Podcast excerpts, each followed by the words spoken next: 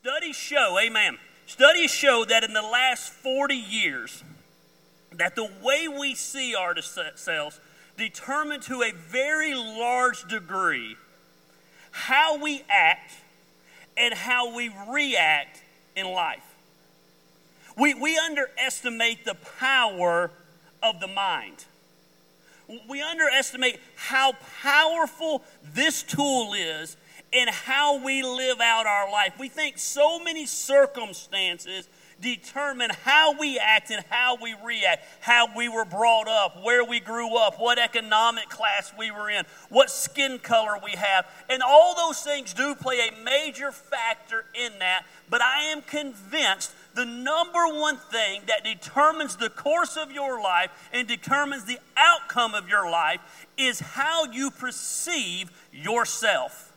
How we perceive things is how we receive things. I, one of my favorite stories in the Bible, and this is not even in our notes today. There's a story, and Jesus is on the Jesus tour. That's what I call it. He's going from town to town, and he's healing people, and he's teaching the Word of God. And man, the lame are being made to walk, and the blind are being made to see, and those who um, are dead are being brought back to life. And then Jesus returns to his hometown. And when he returns to his hometown, immediately they see Jesus and they're like, Isn't that Jesus? It, that's just the carpenter's son, ain't it? Ain't, ain't that Joseph's boy? Ain't that Mary's boy? Where all these other towns saw him as the son of God, he returned back home and they saw him as just one of them. And the Bible goes on to say in one of the verses, it says, Jesus performed no miracles there. Because the way we perceive something is the way we receive something. They didn't perceive Jesus to be special, therefore, they received nothing special from Jesus. They didn't perceive Jesus as the Son of God, therefore, they didn't receive Jesus as the Son of God. They perceived him as the carpenter's son, they perceived him as the boy they used to go to school with, they perceived him as the boy they used to hang out with, and therefore, they received, when they perceived him that way, they received that kind of blessing Just somebody hanging out with them. We do that with church. Boy, our little church, we perceive our little church as our little church, and we wonder why we receive it as a little church. Well, ah, that's just my old lady. You perceive her as your old lady, and you wonder why she acts like your old lady. You perceive yourself a certain way, and therefore you receive yourself a certain way. And the problem with so many of us in our mind is we perceive ourselves as a loser and we live life as a loser. Our mind tells us that we're not good enough, and therefore we live life not good enough. We, we convince ourselves that whatever we do is going to fail, whatever we do is going to be negative, whatever we do, we're not good enough, we don't look good enough, we're not smart enough, we don't, we don't have the right weight to do this, the right social class, the right education, and therefore we live our life because our mind convinces us that we're not good enough. The mind is a powerful tool. We, are, we see ourselves as a victim, and we live our lives as a victim. We see ourselves as a piece of junk, and we live our lives as a piece of junk. We see ourselves as an addict, and we live our lives as an addict. We see ourselves with someone who has hurts and habits and hangups, and we identify ourselves by what we see as our problems, and therefore we take on the identity of what we're thinking in our mind. And guess what? Good news for you today. The Bible backs this up. This isn't Gary on a rampage today. This isn't Gary ranting today. This isn't Gary throwing out his opinion today. The Bible says this in Proverbs 23 7 For as he thinks in his heart, so he is. As a man thinks, so he is. If you go through life thinking you're a loser, you're going to live your life like a loser. You go through life thinking you're a winner, you're going to go through life acting like a winner. You go through life thinking, man, my marriage sucks and my marriage is horrible and it's never going to make it. Guess what? Your marriage is going to suck and you're never going to make it. We get up every morning and we tell ourselves and we convince ourselves before we even get out of bed, ah, crap, I got to go back to my job that I hate. Tomorrow morning, it will be all over Facebook. Ugh, it's Monday. If you hate Mondays, you're doing it wrong. What if you got up and said, Holy crap, it's Monday, and the place that puts a roof over my head and gives me a car to drive and puts food on my table and lets me enjoy life, I get to go back there today. I am so thankful. I wonder how it would change our mindset. But we don't want to think about that. We would rather blame our job than our mind because we hate self accountability. There's power in how we see ourselves.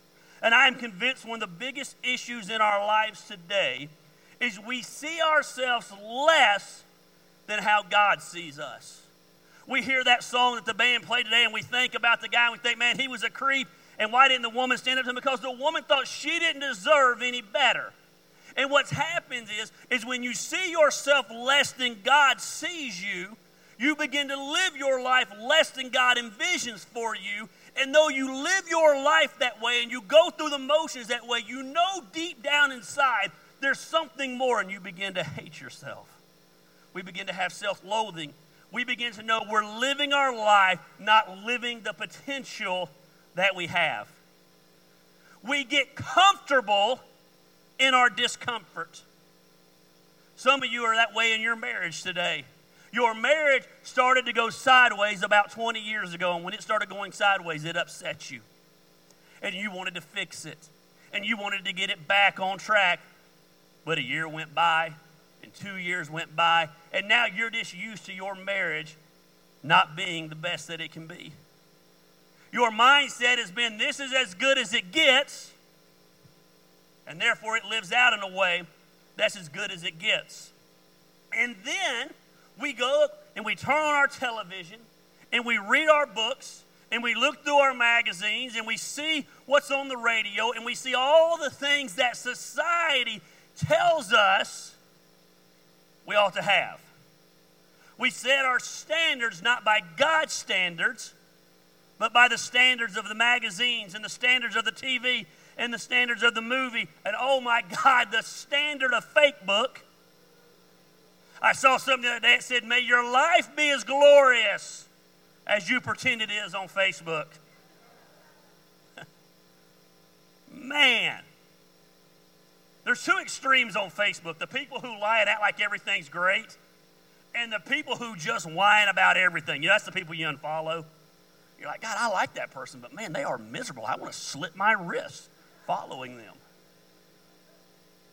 if we're ever going to live the life that God intends for us to live, we have got to learn to see ourselves the way God sees us. Today, I'm going to preach to you from a verse. This is going to sound really weird here today. It's probably one of the verses I've used more in my ministry than any other verse. But it's a verse I've never actually preached on. Matter of fact, I used the verse last week it's a great verse that I love to throw in in sermons all the time, but I've never actually taken the verse and broken it down. And we're going to be hanging out today in the book of Jeremiah, and Jeremiah was interesting. So, Jeremiah was a priest, he was a prophet, and he came from a family of priests. And God called him to be a prophet at a very young age. Matter of fact, we're going to read here in a minute. God called him to be a prophet when he was in his mother's womb. So people want to be, debate about when life starts. Well, all I know is God called Jeremiah in his mother's womb. And he served God as a prophet for more than 40 years. He had a calling on his life. Do not miss this. He knew what he was created for. And yet, over and over in Jeremiah, you'll see that he begins to walk away from his calling over and over in the book of Jeremiah, even though he was called in the mother's womb, even though he knew he was set apart, even though for 40 years he did it, Jeremiah had huge times of self doubt. He had huge times of second guessing himself. He would walk away from his calling thinking he was not qualified, and over and over, God would remind him of his calling. He's also referred to in the Bible as the weeping prophet because he also wrote the book of Lamentations after Jerusalem was destroyed. Jerusalem had been destroyed, they'd been taken into captivity, the temple had been burned, the, uh, the people had been put into slavery. He was also known as the suffering prophet. He was a suffering prophet because he was persecuted by kings because Jeremiah didn't give two rips if they were the king or not. If God told him to say something, he was going to say it. Jeremiah was known for calling out the idolatry of the people. You say, what is idolatry? Idolatry is anything you put in place of God. Back in this time, it was these fake gods that they created, but for us nowadays, idolatry can be our career, it can be money. A lot of people, it can be our children, it can be a good time, it can be our marriage. A, a good thing can be an idol if the good thing gets put ahead of God. Working out and fitness can become an idol, as you can tell in my life, that is not the case. But over and over, Jeremiah, Jeremiah went through bouts of depression.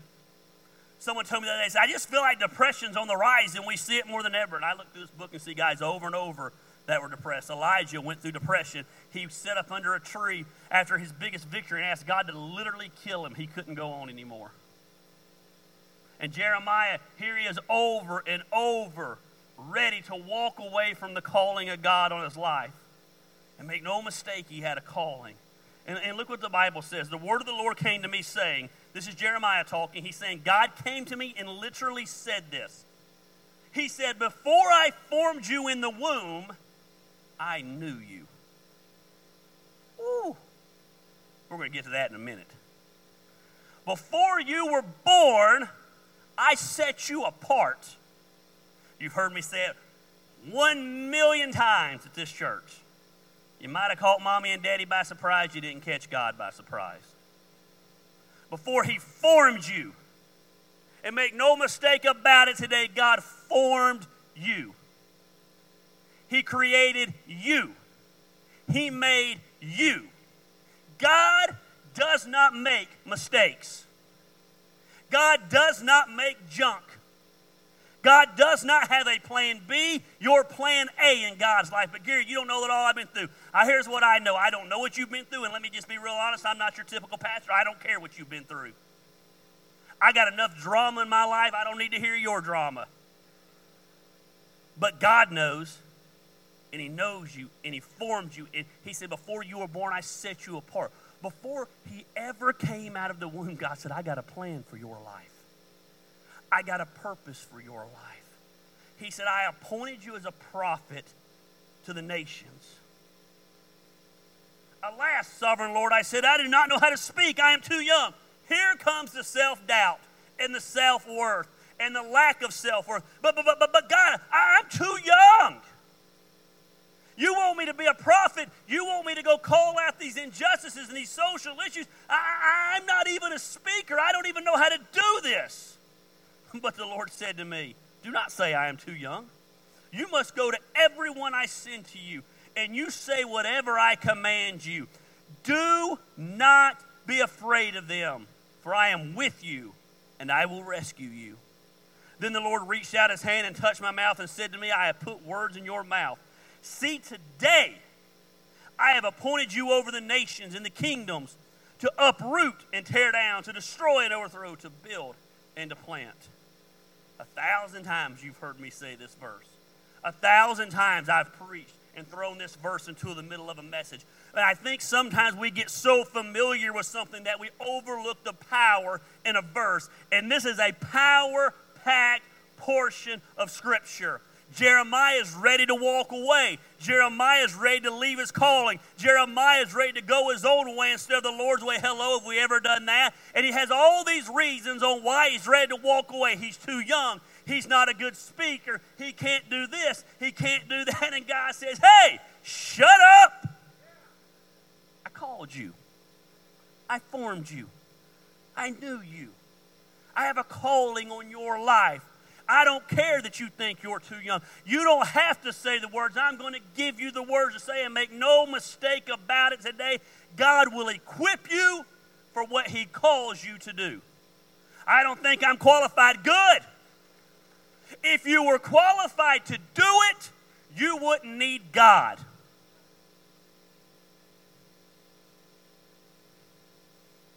If we could do it on our own, why do we need God?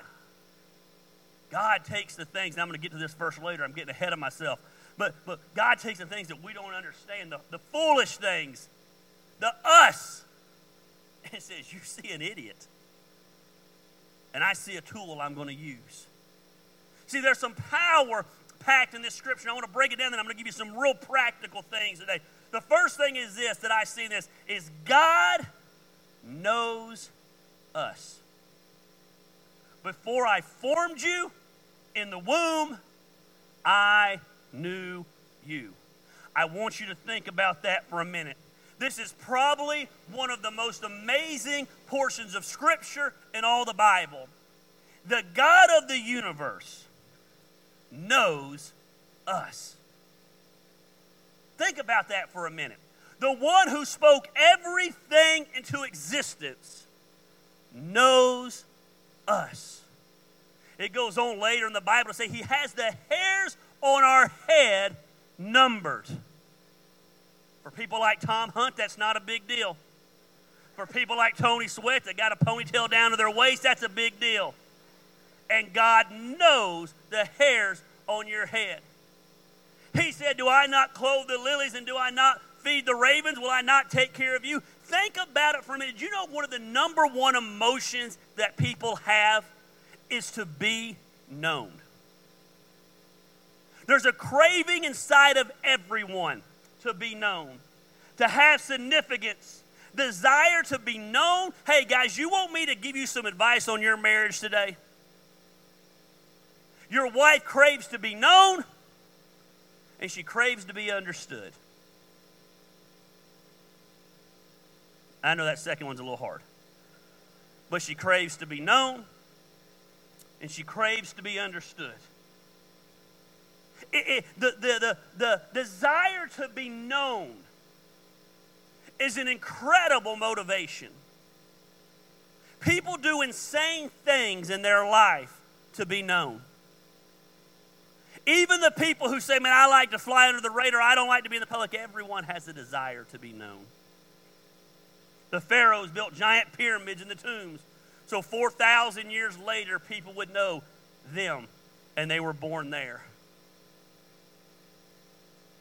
In 400 BC, a man tried to burn down one of the seven wonders of the world, one of the great tombs. And, and when he attempted, they asked him why, and he said, because he wanted to be known forever. These people that do these school shootings and they do all these mass shootings, they do it because they, they're a little bit off. But they have a desire to be known.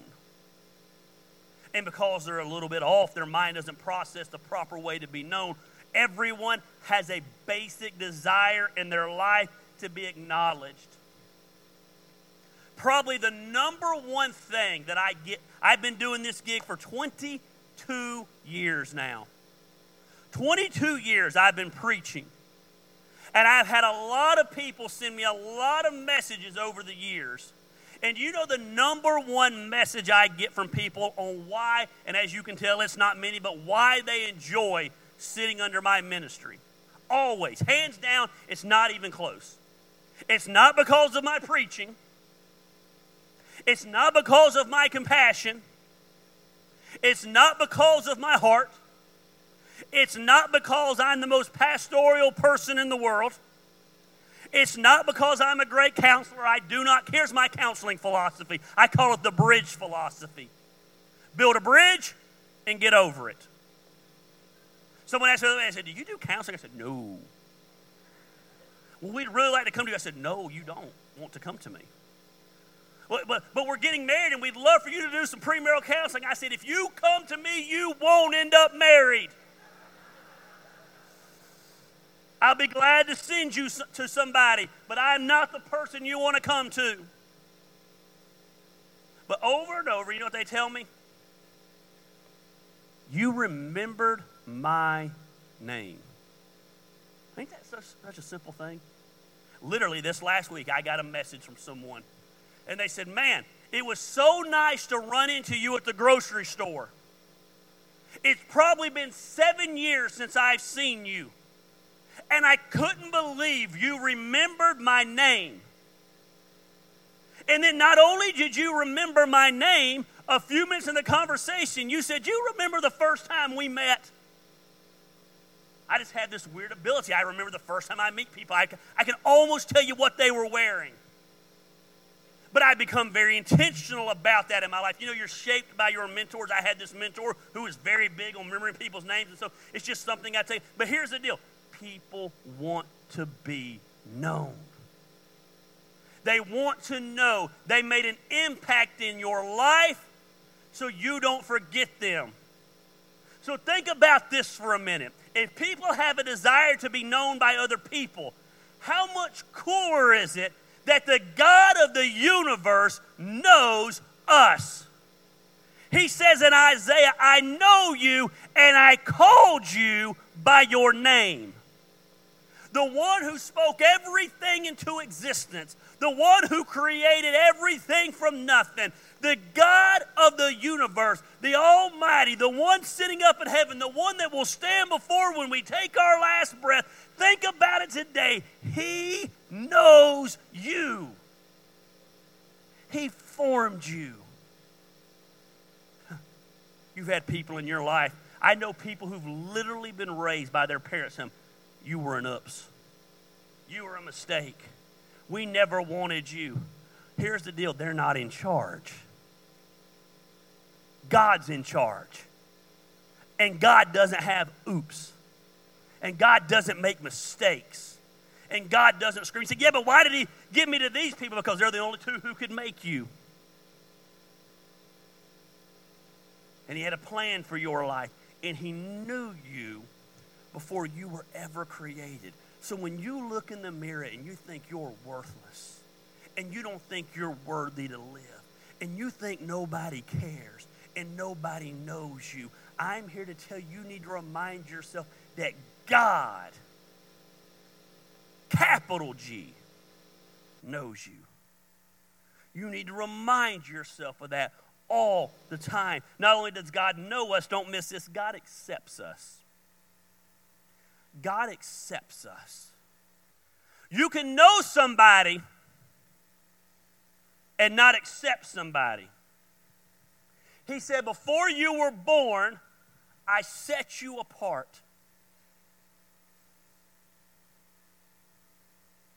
The God of the universe, the one who spoke everything into existence, accepts us just like we are. Jeremiah questioning his self worth, Jeremiah having no self esteem, Jeremiah insecure in his calling, Jeremiah suffering from depression, Jeremiah non stop wanting to quit and wanting to walk away. And God says, I chose you and I accept you. And what you see as flaws and what you see is a mess, you just don't realize that I'm going to use for ministry. If we all had it together and we were all perfect and we all didn't have any issues, we wouldn't need each other. But sin came into the world all the way back in Genesis chapter 1. And we're not perfect. I don't care how much you fake it on Facebook. I don't care how glamorous you make your life look. I don't care, ladies, how many filters you put on that picture. Hey, ladies, I don't care what angle you hold the camera to make sure that you look skinny. I get it. I do it too. That's why when I video, I'm like, let me hold it up here where you can't see the double chin. Someone came to and said, man, you're losing a lot of weight. I said, no, I'm not. They said, just you? I said, no, I just grew a beard out to cover my two chins. So it looks like I'm losing weight. I get it cut at an angle where it makes my face look thinner. Listen, I'm a dude. I'm about as redneck as they come. I'm 43 years old and I'm worried about what, how I look. That's just human nature. I don't care about it. Yeah, you do. Yeah, you do. It's funny. I always laugh, and I want to be real careful because I don't want to pick on anybody, but you know, it's just what I do. I always get a, a, a, kick out of like the biker culture. I've been around the biker culture a lot since we started this church. And, and, and they always pride themselves that they're nonconformist. We don't follow the rules. You do, you, you all look the same. You all act the same. Like you wear blue jeans and black Harley shirts and black boots and you cut the sleeves off, and there's nothing wrong with you. That Scott, matter of fact, look at Scott back there. There's nothing wrong with that. I'm not saying there is, but it's not that you're different. You want to look like everyone else. What we call rebels nowadays are not rebels. A rebel is someone who goes against the grain. A rebel would walk into the biker bar in a hot pink t shirt, neon green pants, and be like, Yeah, I'm out there on that aqua blue motorcycle, and I'm a badass. Anybody want to change it? Where's Rick at? Where's my father in law at? Probably outside smoking. Rick, what was the guy that used to ride the motorcycle and used to always wear shorts? And I think he ran a magazine, and he would always, uh, I can't remember what his name was. He rode that V Rod. And I always laughed at it because he didn't give two rips. He would come out and he had shorts on and a green shirt. He was a super nice guy. I think he took pictures or ran a magazine. Pablo or Pedro, I don't remember what his name was. But I always, everybody laughed at him. I thought, man, I like to do. He don't give two rips what anybody thinks about him. And he was an awesome dude, doing cool things. But God accepts us just the way we are. We live in a day and time where people are so unsure of their value. Oh, by the way, because I don't want to just pick on the bikers, the little preppy crowd's the same way. Like my brother, he's like a football coach, and like they all dress the exact same way. Like they wear these shorts now. I think it's like a cool thing to wear short shorts now. So they wear shorts that come to like right here. Like I bought a pair of these shorts the other day, not short, I bought them like three sizes too big where they would come down to my knees. And like when I had to do the buckle, they're all crunched up because I didn't like them so short. I posted a picture. My brother sends me and says, Those shorts are too big. I said, They go to my knees. They're supposed to go to your mid thigh. I said, Nobody wants to see me in shorts to go to my mid thigh. But every picture, he's got his little ball cap on, his little sun visor, and his polo shirt tucked in, and his like every one of them look the same. We're a society of conformists. We conform to our tribe. But God says, I accept you just like you are. I love you just like you are. We live in a day and time where people are so unsure of their value. We're deeply insecure. We look in the mirror and we're disgusted by what we see. It's never gonna, we all wanna look like somebody else. We all wanna be like somebody else. We all want the body shape of someone else and the mindset of someone else. If I, if I was to fall off the face of the earth, would anyone even notice? And God says, I accept you. am I good enough? And God says, I accept you. We live our lives hoping that somebody will affirm us. And we thrive on affirmation. King of it right here. I thrive on it. And, and, it's almost like a junkie, man, or what I hear junkies tell me. It's like, like I can get affirmation, and it's not enough. I get a little bit, I want more. Because we all want to be accepted. Or you do something like me, I'm going to get about as real as I can with you. You come along and you realize it's your tribe. So in my world, my tribe would be pastors and other Christian leaders. When you realize they're not going to accept you, you go the opposite extreme to find your value, and they don't accept me. But the people who never darken the doors of a church, boom, they accept me. And you take pride in it. And why do you take pride in it? Because we all want affirmation and we don't care where we get affirmation from. We're looking for affirmation. I make sure my girls know all the time how beautiful are my kids, how proud, because I don't want some freaking loser punk boy to come along and feed them some line. And they're so desperate for affirmation, they jump. I want them to look at me like, yeah, I know that. My dad's been telling me that for years. Get on with your stupid lines. I hate to kill a man. You know, Rick's getting married. He's happy. I don't want him to go to jail for killing somebody. I'm looking out for the world by building into these girls or my girls. We live our lives hoping for someone to accept us. We make sure we have the right body shape and the right clothes and we carry ourselves in the right manners.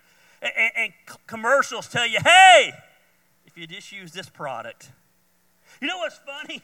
I ain't ever seen an Anheuser-Busch or Miller commercial.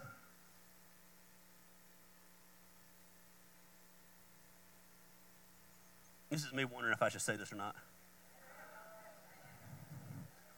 That says, hey, drink so much of our product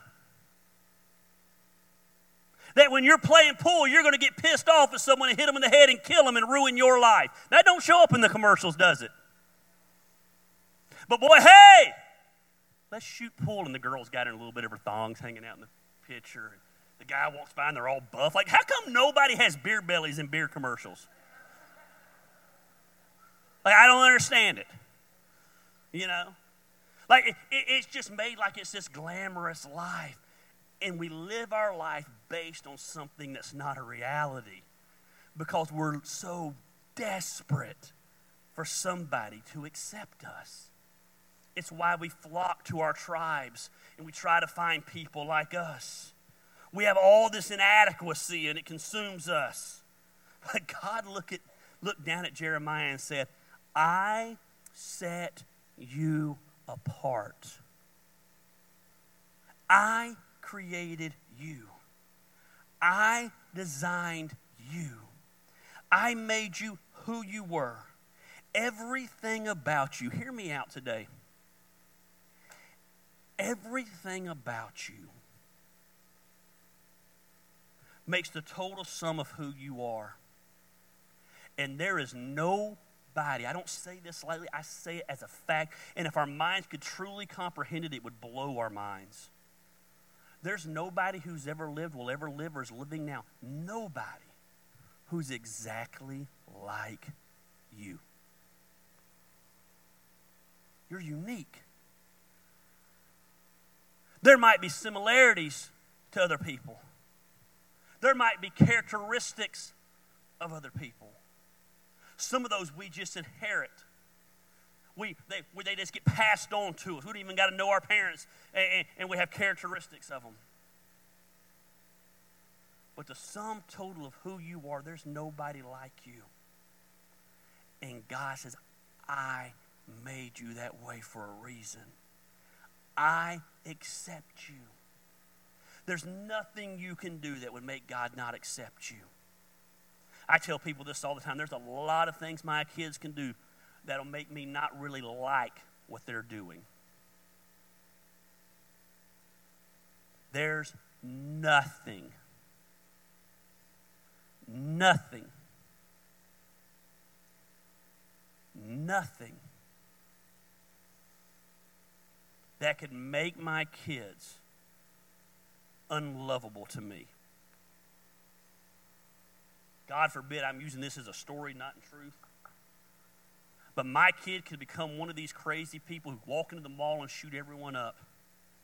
And guess what? I believe they'll have to suffer for that, and they ought to deal with all the consequences of that. And I sure am not approving of that, and sure don't like that. But guess what? They'll still be my kid, and I'll still love them. I was watching this documentary recently on Ted Bundy, and they had this old interview with Ted Bundy's mom. And Ted Bundy's mom took a lot of heat for this statement. I, I never understood why she did. She made it very clear that she was horrified by his actions.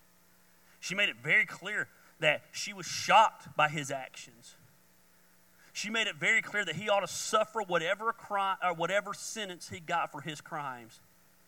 But then she said, "But he's still my son, and I love him." And people lost their minds, say back in the day when all this happened, saying that she was crazy and she ought to go to jail and she enabled. She, she's just saying, I love my son. And God looks down at us and says, I accept you. I love you. I had a pastor friend of mine. I say a friend, it's a guy I haven't seen in probably 10 years. And I follow him on Facebook, and all of a sudden this week he posted a picture. And he said, I can't live a lie anymore, blah, blah, blah, blah, blah, blah, blah, blah, blah, blah. And he was with a dude in the picture. Was letting the world know he was gay. I hadn't talked to the guy in 10 years. The post had been posted for, you know, Facebook tell you, I think it was 37 minutes at the time. And already was over 100 comments, and people were just railing on him and ripping on him and uh, doing all this stuff. And so I wasn't going to post on it publicly. I just sent him a private message. And, uh, oh, and the guy, the guy that he was with was black. So you know me. So I him, I said, man, black and gay, you're really pissing everybody off dot, dot, dot. And he responded back and said, I knew that's the response you'd send. And I said, Hey, man, just want you to know I love you. And I said, Man, I can't imagine what you're going through. I said, But man, there's going to be thousands of people in heaven because of the ministry you've had over the last few years. And I said, Just ignore all the idiots. And he responded back and he said, Do you think God still loves me?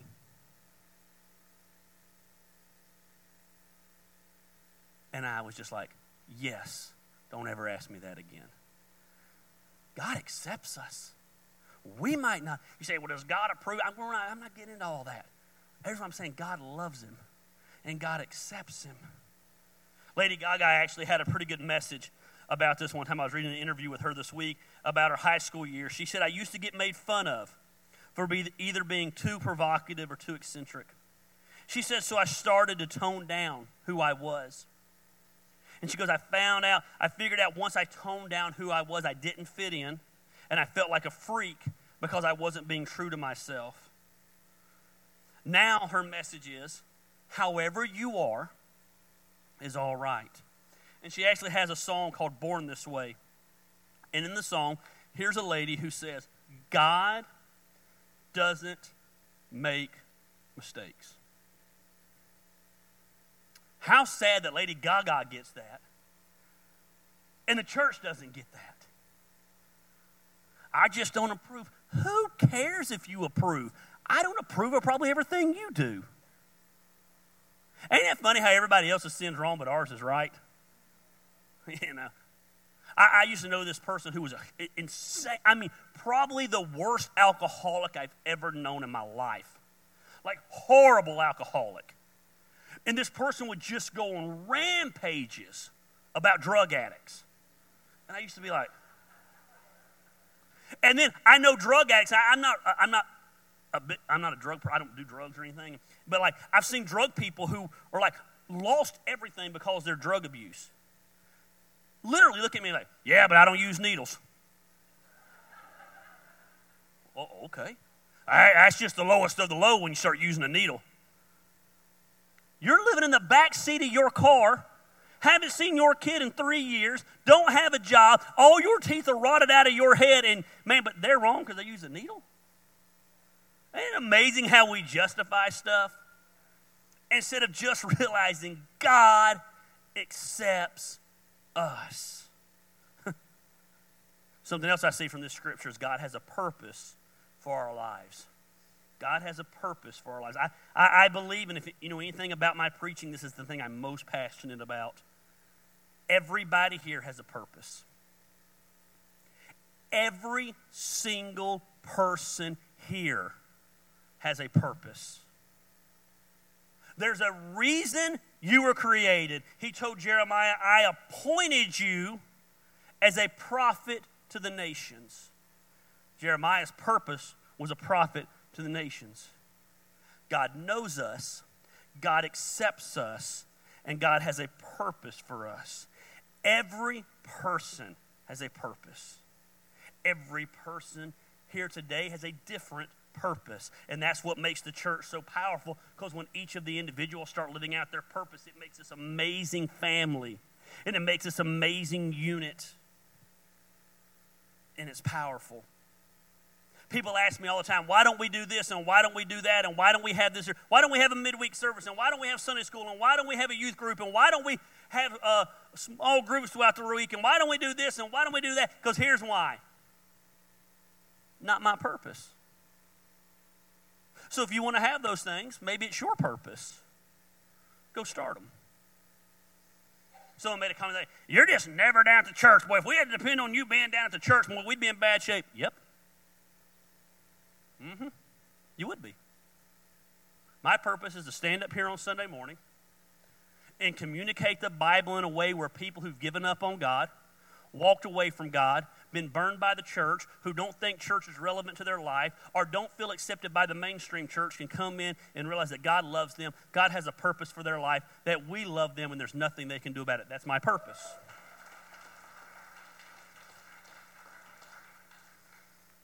When I was in Bible college, man, you had to be the counselor and the marriage guy and the youth pastor and this. I ain't doing it. This is what I do.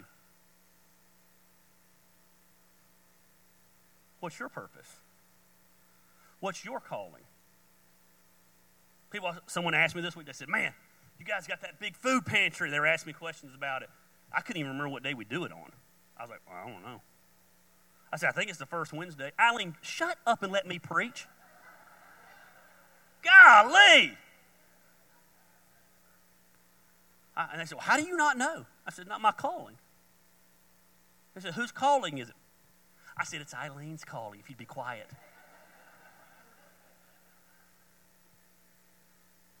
Someone asked me one time, I said, How do you get all the stuff for your cafe and blah, blah, blah? I said, I don't know. Just there every Sunday. Well, don't you? Why do I need to know? If you show up on a weekend it's not there, then it won't be there. Guess what? If you come to church for a stale donut, you got an issue anyway.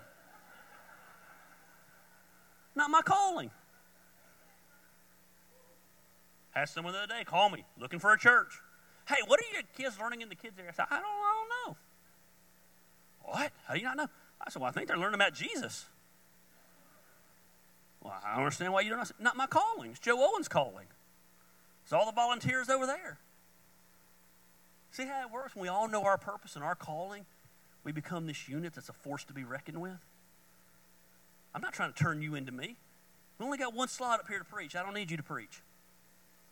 Someone said, You don't ever come to the food pantry giveaway. Not my calling. It's Wednesday night. I'm spending time with my family on Wednesday night. That'd be like me saying, Hey, you're not here at 6 o'clock on Sunday mornings going over sermon notes. See, we tend to get in this mindset that we look at what everyone else is doing and think no one else is doing anything because we don't know what they're doing.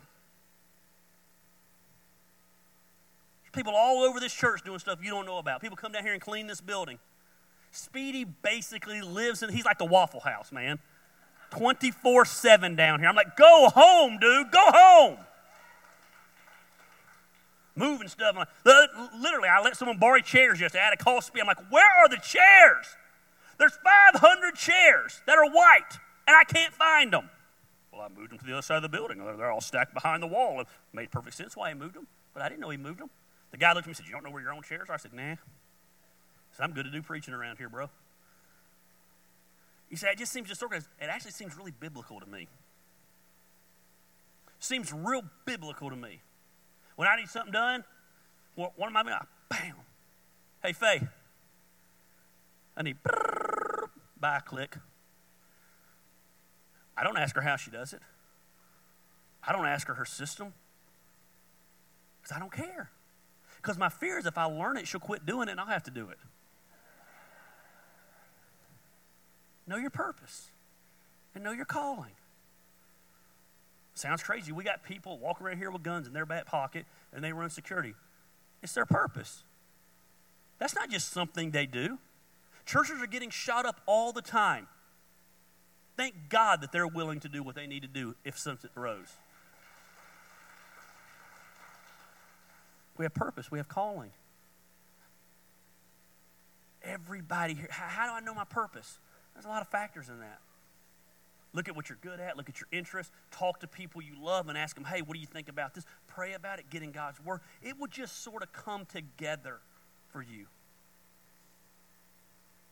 And your purpose always isn't always church related. I feel like I have purpose outside of church feel like I have this calling on my life that I'm just a big lover of life and that, that life is crazy and it's hectic and it's insane sometimes. And sometimes you just need to create an environment where people can escape reality. And that's why I love doing events because I just I like people to be able to check out a reality for just a short time. Come to a festival, come to a show, come to a concert, and just forget about the fact that rent's due for a little bit. We all have purpose and we all have con- some, some of your callings to be a mom. What a great calling. What a fantastic calling. I don't know what your calling is, but you do. Paul hunted down Christians, gave his life to Christ, and then began to help the persecuted Christians. Normally, whatever you've been through in life will probably lead to what your calling is. It's a powerful portion of Scripture. Jeremiah, man, I know you, and I accept you, and you have a purpose. And those are three groundbreaking truths that if we truly believed them, would change our self image issues. And they would change our self worth issues. And you got to deal with those things sometimes. I joined a new gym this week. I joined the cult that is One Life, and we left the YMCA after three years and went down to the new One Life down there. And I kind of dug the Y because everybody there was like over 60. And like I was kind of in shape. I was like, yeah, check me out at the Y, man. Old little ladies need me to pick stuff up for them. I was like bad to the bone at the Y. That's how bad the Y was. I was bad to the bone. I walked up into one life. Christine said, How was it? I said, I am the most out of shape person there. I said, It is the prettiest people I have ever seen in my life. I said, The women there are stronger than me. So, guess what? I have self worth issues. So, I went at 5 o'clock the first time. That's when everybody's there before work. So, I said, I'm going to go later in the day when no one's there. Here's the problem with one life someone's always there. I went at 10 o'clock, and the parking lot was full, full of people who are pretty and have muscles and don't sweat when they work out and know how to lift stuff. And I'm, I'm struggling. You know, my ear pods are falling out. So I was like, I'm not coming back at 10 o'clock. I said, I bet about 11.30 there ain't nobody here. So I went at 11.30, and the parking lot was full, full of pretty people who are in shape. And it's got a locker room, and like all these dudes walk around the locker room naked, and it's just uncomfortable. And I'm like, and I get out and say, hey! And like, this is how you know you're insecure because you, you, know, you start cracking jokes. So like, I'm in the sauna because I'm like, I can sit in the sauna. This is cool. And this guy's like, yeah, I'm in liver failure and I've been doing this thing where you take an alcohol bath and blah, blah, blah. I don't know what he's talking about. So I wanted to, because like, well, I drink a lot of alcohol. It ain't helping me lose weight. I thought he would laugh. He didn't laugh. That's not what I'm talking about. I'm talking about you get in the alcohol tub and the rubbing alcohol and put, you know, give me some formula and opens up your pores, man. I was like, oh, okay. I was just trying to be funny because I'm fat. You know, I ain't got no muscle, so I just thought I'd make you laugh, but hopefully you're not going to laugh. He's like, yeah, I met my wife at the gym. He's like, awesome. I'm going to go kill myself now. So I left there and was like, I'm not going to the gym at 11.30 because the lunch crowd's there. I said, you know when I bet the gym is dead? because they didn't offer childcare for like an hour and a half. I was like, I bet that's the dead time, 1.30. So I went to the gym at 1.30. I roll up in there, and it's old people everywhere. I'm like, yes! And these old people were bad to the bone. Like, why do old people look like they do steroids? Like they're in their muscle shirts and they're slinging up weights, and the old people are grunting more than the young people. And like this old man would say, hey, I kid you not, dude had to be close to 70 doing that exercise wrong. Let them I said, deuces. you know. So yesterday, Saturday, bored, I went to the gym. Walked up in the gym and said, I'm not working out today, I'm to sit in the sauna. Drove all the way down there to sit in the sauna. Feel better about myself. So we all have self-worth issues. So I'm going to go back today. After this sermon, I was reading my notes last night. I was like, crap, I need to go actually work out today. And I'm going to remind myself the whole time God knows me. God accepts that I'm fat. And God has a purpose for my life, and I'm going to lead a lot of these people to Jesus eventually. I'm just going to convince myself of that over and over and over. And I'm not going to let the devil set up because the devil sets up in your mind. And he set up in Jeremiah's mind all the time. But all these principles sound really good. God knows us, God accepts us, God has a purpose for our life. How do we put them into action? I'm going to give you five things real, real quick. I'm not even going to preach on them five things real, real quick. Practical things. Because those aren't practical things. It's like when I used to go to this church and the preacher used to say, You got to quit drinking. And then he never tell us how to quit drinking. You need to quit whoring around. Well, I'm like 18, I want to whore around. Like, how do I not want to whore around? Like, tell me. You know? Just give it to Jesus. I don't know what that means, Jesus. I want to be a whore. It to Give me some practical things. Here's some practical things. First of all, we need to realize God's called us for foolish things, okay? Put that down, Xander. Take it down. I'm going to put a verse up first. But God chose the foolish things of the world to shame the wise. God chose the weak things of the world to shame the strong. So we need to realize we're in good shape here. God chooses the weak things and the foolish things. You can do this. The first thing we're going to do is we're never going to speak negatively about ourselves. Stop it. Stop it. Quit talking negative about yourself even when you're doing it as a joke. The Bible says this For as he thinks in his heart, so he is. Eat and drink, he says to you, but his heart is not with you. As you speak to yourself, every time you start to have a negative thought, you replace it with a positive thought. Every time. Man, I feel like I'm fat. Man, you know what? I get to preach to a lot of people every week. Just whatever it is. Come every time that negative thought, stop it and come back with something positive. You'll be amazed how your life will change when you speak positivity into your life. this has just been the area of my life in the last year God has rocked my world in. Put positive things through your mind. Second thing we're going to do is we're going to avoid comparisons. Stop comparing yourself to other people. They're different than you. They've been through different things than you. They have different life experiences from you. Comparison ruins great people. Look at the story of Saul. Saul was the king before David became the king. They went to war. David killed thousands of men, ten thousands of men. Saul had killed a thousand men. Look what the people did. When the men were returning home after David had killed the Philistine, remember we talked about that last week? He killed the giant. The women came out from all the towns of Israel to meet King Saul with singing and dancing with joyful songs and with timbrels and lyres. And as they danced, they sang, Saul has slain his thousands, and David his ten thousands. Saul was very angry. This refrain displeased him greatly. They have credited David with ten thousands, he thought, but me with only thousands. What more can he do but get the kingdom? And from that time on, he kept a close eye on David. The people came out and they started praising David and Saul. The king started to doubt his self worth. The king started to get insecure. Why? Because he was comparing. Don't compare your marriage to somebody else's marriage. You don't know the truth about their marriage. Don't compare your lifestyle to somebody else's lifestyle. You don't know all the, the dirt and the nastiness of their lifestyle. Nobody's perfect. Ladies, quit comparing your husband to me. He's never going to mount up. No, I'm just kidding. Just, just kidding. Just kidding. Compare him to me. You'll appreciate him a whole lot more. We're going to avoid comparisons. Okay? I'm not going to compare myself to other people at the gym. Because here's the deal they ate broccoli last night and I ate a blizzard. So they look better than me, but I had more fun. Okay? We're going to focus on potential, not limitations. We're going to focus on what we can do, not what we can't do. We all have different gifts according to the grace given to each of us. If your gift is prophesying, then prophesy according to your faith. We're all different. Focus on what you can do and not what you can't do. I can focus on all the things that make me not a good pastor, or I can focus on the things that I think make me a good pastor. I can focus on all the things that make me probably not the best husband in the world, or I can focus on the things that say, man, you know what, I'm a pretty good husband.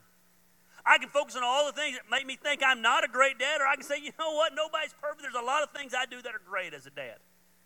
Focus on your potential, not your limitations. Keep your flaws in perspective. Keep your flaws in perspective. So we fix our eyes not what is seen, but what is unseen. Since what is seen is temporary, but what is unseen is eternal. Listen, nobody's perfect. It's okay. Accept your flaws. Accept them. Quit making excuses for them and accept them. Work on them. But you got to be honest about your flaws. Keep them in perspective. Keep them in perspective.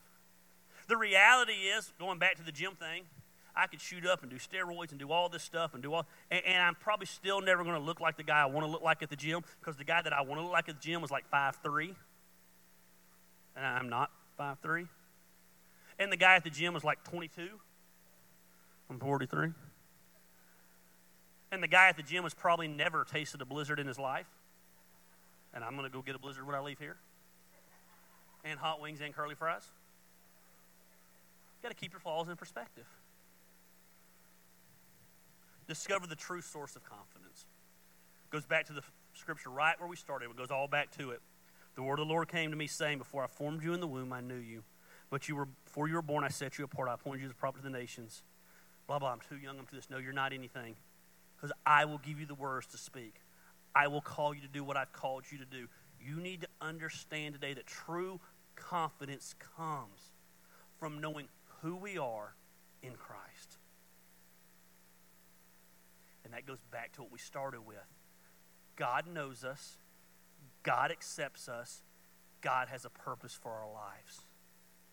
Those are the practical steps today in living out our self worth. I am convinced. 20 years I asked myself why I never taught on this message because it's hard to do. But I am convinced that if you can grasp this concept and you can learn to love yourself as Christ loves you, and you can learn to accept yourself, and you can learn to see the potential in your own life, and you can learn to have self worth, it will change your relationships, it will change your career, it will change your purpose, it will change every aspect about you. I didn't say become cocky because cocky people are really just insecure people. I just said become confident in who God's told you to be. And it's work. Paul in the New Testament was talking about an issue that he struggled with. He said, I die daily. He said, Every day I get up and I die to this issue. Alcoholics and addicts will tell you, man, you take it day by day. This is something you're going to have to do every single day. I'm not telling you to get up every day and look in the mirror and be like, I'm great and I'm good and I'm worthy. If that works for you, do it. But I am telling you to every day start your day reminding yourself that you're known, that you're accepted, and you're called by the living God. Let's pray.